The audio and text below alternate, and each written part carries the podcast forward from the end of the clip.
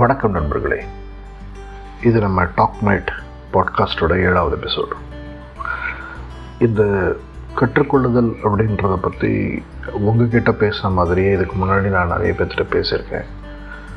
பல பேர்த்திட்ட பேசும்போது நிறைய பேர் சொல்கிற ஒரு விஷயம் என்ன அப்படின்னா, எனக்கு நேரம் இல்லை இதெல்லாம் பண்ணுறதுக்கு அப்படின்றது தான். ஸோ இன்றைக்கி ஒரு விஷயத்தை கற்றுக்கிறதுக்கு எப்படி நேரம் ஒதுக்கிறதுன்னு பேசலாம். அடிப்படையான டைம் மேனேஜ்மெண்ட், அவ்வளோதான். ஸோ எல்லோரையும் போல் நமக்கும் ஒரு 24 மணி நேரம் தான் இருக்குது. அதில் நாம் நம்ம முன்னேற்றத்துக்கு என்ன பண்ணுறோன்னு தான் பார்க்கணும். உலகத்தோட தலை சிறந்த நிறுவனங்களோட தலைமை பொறுப்பில் இருக்கிறவங்க கூட அவங்களோட பிஸி வேலைகளுக்கு மத்தியில் கற்றுக்கிறதுக்குன்னு கொஞ்சம் நேரம் ஒதுக்குறாங்க. அப்படி செய்கிறதுனால அவங்க செய்கிற அவங்களோட அஃபீஷியல் ஒர்க்காக இருக்கட்டும் அல்லது பர்சனல் விஷயங்களாக இருக்கட்டும், அது ஒரு நல்ல முன்னேற்றத்தோடு செய்ய முடியுது. நீங்கள் விளையாட்டு வீரர்கள் எடுத்துட்டிங்கன்னா அவங்க என்றைக்குமே அவங்களோட ப்ராக்டிஸை விடுறதில்லை. காரணம், தினமும் சின்ன சின்ன முன்னேற்றங்கள் அப்படி செய்ய முடியும். அதுவும் ஒரு வகையான கற்றுக்கொள்ளுதல் தான். எனக்கு நேரமே இல்லைன்னு நம்மளை நிறைய பேர் சொல்கிறோம். ஒரு வகையில் நிஜமும் அதுதான். ஏன்னா இன்றைக்கி இருக்கிற நம்மளோட சூழலில் நமக்கு நேரம் இல்லைங்கிற ஒரு விதமான மாயை தெரியும். ஆனால் நம்மளோட ஒரு நாளில் நம்ம என்ன செய்கிறோன்னு ஒரு லிஸ்ட்டு போட்டு பார்த்திங்க அப்படின்னா நமக்கு ஏதாவது புதுசாக கற்றுக்கிறதுக்கு கண்டிப்பாக நேரம் இருக்குது. ஆனால் நம்ம அதை கவனிக்கிறது இல்லைன்னு புரிஞ்சிக்க முடியும். ஹேபிட்ஸ் ஆஃப் சக்ஸஸ்ஃபுல் பீப்புள்னு நீங்கள் கூகுள் பண்ணி பார்த்தீங்க அப்படின்னா அவங்க செய்கிற அதே விஷயங்களை நம்மளும் செஞ்சு நாமளும் நம்மளோட நேரத்தை சரியான முறையில் உபயோகப்படுத்திக்க முடியும். எப்படி ஒரு குறிப்பிட்ட நேரத்தை நமக்கான நேரமாக பயன்படுத்திக்கலான்னு பார்க்கலாம். பெரும்பாலும் என்னோடய ப்ரிஃபரன்ஸ் அதிகாலை நேரங்கள் தான், அல்லது மதிய நேரத்தில் அதிக வேலை இல்லாத ஒரு சின்ன ஓய்வு நேரம், அப்படியும் இல்லைன்னா படுக்க போகிறதுக்கு முன்னாடி. இப்படி உங்களுக்கு சரியான ஒரு நேரத்தை நீங்கள் முதல்ல தேர்வு பண்ணிக்கோங்க. ஒரு 15 நிமிஷத்துலேருந்து 30 நிமிஷம் தினம் போகும். இது ஒரு பழக்கம் ஆனதுக்கப்புறம் இந்த நேரத்தை தேவைப்படும் போது கொஞ்சம் கொஞ்சமாக அதிகப்படுத்திக்கலாம். இதுக்கு நான் ஒரு சின்ன மொபைல் ஆப் யூஸ் பண்ணுறேன். அதோட பேர் டிக் டிக். அதில் நம்ம 5 பழக்கங்கள் வரைக்கும் நேரத்தோடு குறித்து வச்சுக்கலாம்.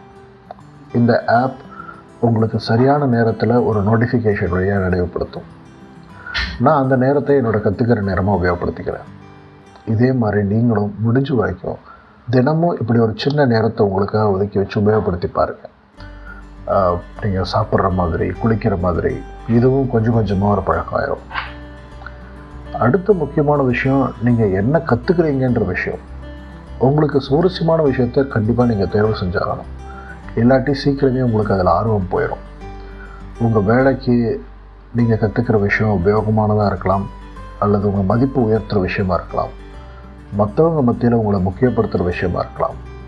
நீங்கள் கற்றுக்கிறது உங்களுக்கு ஒரு நல்ல பொருளாதார மாற்றத்தை கொண்டு வரும்னா, நீங்கள் இப்போ இருந்துகிட்ருக்கிற சூழலிருந்து உங்களை இன்னொரு நல்ல சூழலுக்கு கொண்டு போகும் அப்படின்னா, அது கண்டிப்பாக அதை விட சிறந்த விஷயம் வேறு எதுவுமே கிடையாது. சிலருக்கு வேறு ஒரு நல்ல வேலைக்கு போகிறதுக்காக புதுசாக ஒரு ஸ்கில் கற்றுக்குவாங்க. மேபி சிலருக்கு ஓவியம், பாட்டு, இசைக்கருவின்னு ஏதாவது ஒரு புது விஷயத்தை ட்ரை பண்ணுவாங்க. சில பேர் கொஞ்சம் கொஞ்சமாக எழுத ஆரம்பிப்பாங்க. சில பேர் ஏதாவது ஒரு புத்தகத்தை படிக்கலாம். சில பேர் யூடியூப் வீடியோஸ் பார்த்து ஈவன் சமையல் குறிப்பாக கூகுள் எடுத்துக்குவாங்க. சில பேர்த்துக்கு புதுசாக ஒரு லாங்குவேஜ் கற்றுக்குவாங்க. சின்ன சின்ன கைவினைப் பொருட்கள், எலக்ட்ரானிக்ஸ், ஆட்டோமொபைல், சின்ன மர வேலைகளாக கூட இருக்கலாம். மேபி நீங்கள் இந்த கம்ப்யூட்டரில் ஒரு சின்ன ப்ரோக்ராம் கூட எழுதி பார்க்கலாம். மொத்தத்தில் உங்களை உற்சாகப்படுத்துகிற, சந்தோஷப்படுத்துகிற விஷயமா இருக்கணும். இதை கற்றுக்கிறதுனால உங்களுக்கு பெருமை அப்படின்னு உங்கள் மனசு முழுக்க எண்ணம் இருக்கணும். அதுதான் முக்கியம். இன்னொரு விஷயம், எடுத்த உடனே பெரிய பெரிய விஷயமா யோசிக்காதீங்க. எதையும் சின்ன சின்னதாக பிரிச்சுக்கோங்க. முதல் சில நாளைக்கு எந்த ஒரு விஷயமும் முழுசாக கற்றுக்கிட்ட மாதிரியே தெரியாது. எல்லாம் பிட்ஸ் அண்ட் பீசஸ் மாதிரி தான் இருக்கும். இது எந்த அளவுக்கு உபயோகப்படுதுன்னு கூட உங்களால் யோசிக்க முடியாது. ஆனால் இதையே நீங்கள் ஒரு 10 நாள் கண்டினியூஸாக செஞ்சதுக்கப்புறம் பார்த்தீங்க அப்படின்னா நீங்கள் ஆட்டோமேட்டிக்காக நீங்கள் செஞ்ச விஷயங்கள் ஒரு விதமான மெருகேற்றலுக்குள்ளே வந்திருக்கும். சின்ன சின்ன வேலைகளாக பிரிக்கிறதுனால எதையும் சீக்கிரமாக செய்கிறதுக்கு ஒரு சோம்பேறித்தனமும் வராது. ஆனால் இவ்வளோ தானே, இதை செய்யலாமே அப்படின்னு தோணும். ஃபார் எக்ஸாம்பிள், ஒரு நாளைக்கு 10 நிமிஷம் ஒரு லாங்குவேஜ் கற்றுக்க ஆரம்பிச்சிங்க அப்படின்னா அதில் அதிகபட்சம் நீங்கள் ஒரு 3 அல்லது 4 வார்த்தைகளை கொஞ்சம் சரளமாக பேச கற்றுக்கலாம்.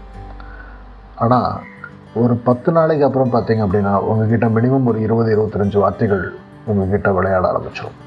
அதுதான் நம்மளோட மேஜிக்கே. ஸோ உலகத்தோட பெரிய சிறந்த சாம்ராஜ்யங்கள் கூட சின்ன சின்ன கல்லுகள் வச்சு தான் கட்ட ஆரம்பித்தாங்க. அந்த அடிப்படையில் நீங்கள் ரொம்ப சுலபமாக சின்ன சின்ன வேலைகளாக பிரிச்சுக்கிறது மூலமாக உங்களுக்கு பிடிச்ச விஷயத்தை வேகமாக செய்ய ஆரம்பிக்கலாம். சில பேர் உங்களை கேலி பண்ணலாம், கிண்டல் பண்ணலாம். இந்த வயசில் இதெல்லாம் உனக்கு தேவையான கூட கேட்பாங்க. ஆனால் உங்கள் மனசுக்கு தெரியும் நீங்கள் யார், உங்களோட பயணம் எதை நோக்கியும். அதனால் நீங்கள் இதை பற்றி யாரையும் பொருட்படுத்தணும்னு அவசியம் இல்லை. உங்கள் வேலையை, உங்களோட லேர்னிங்கை முழு மனசோடு செய்யுங்க. ஒரு வேளை ஏதோ ஒரு காரணத்தினால ஒரு நாள் செய்ய முடியாமல் போனாலும் அதுக்காக கூட நீங்கள் வருத்தப்பட வேண்டாம். அடுத்த நாள்லேருந்து வழக்கம் போல் கற்றுக்க ஆரம்பிச்சுடுங்க. உங்களை நீங்களே உற்சாகப்படுத்திக்க இன்னொரு சின்ன டெக்னிக் இருக்குது, ரொம்ப சுலபமானது. அது மட்டும் இல்லை, கண்டிப்பாக பலன் தரக்கூடியது. எந்த ஒரு சின்ன வெற்றியும் கொண்டாட கற்றுக்குங்க. ஒரு சின்ன பரிசு அல்லது ஒரு சின்ன ஓய்வு உங்களுக்கே உங்களுக்கான ஒரு சின்ன ஊக்கம், அவ்வளோதான். உதாரணமாக 10 நாள் தொடர்ச்சியாக ஒரு மொழி கற்றுக்கிட்டீங்க அப்படின்னா அந்த வெற்றியை கொண்டாட கடைக்கு போய் ஒரு சின்ன டின்னர் சாப்பிடுவேன், உங்களுக்கு பிடிச்ச ஏதாவது ஒரு பொருள் வாங்கிக்கோங்க.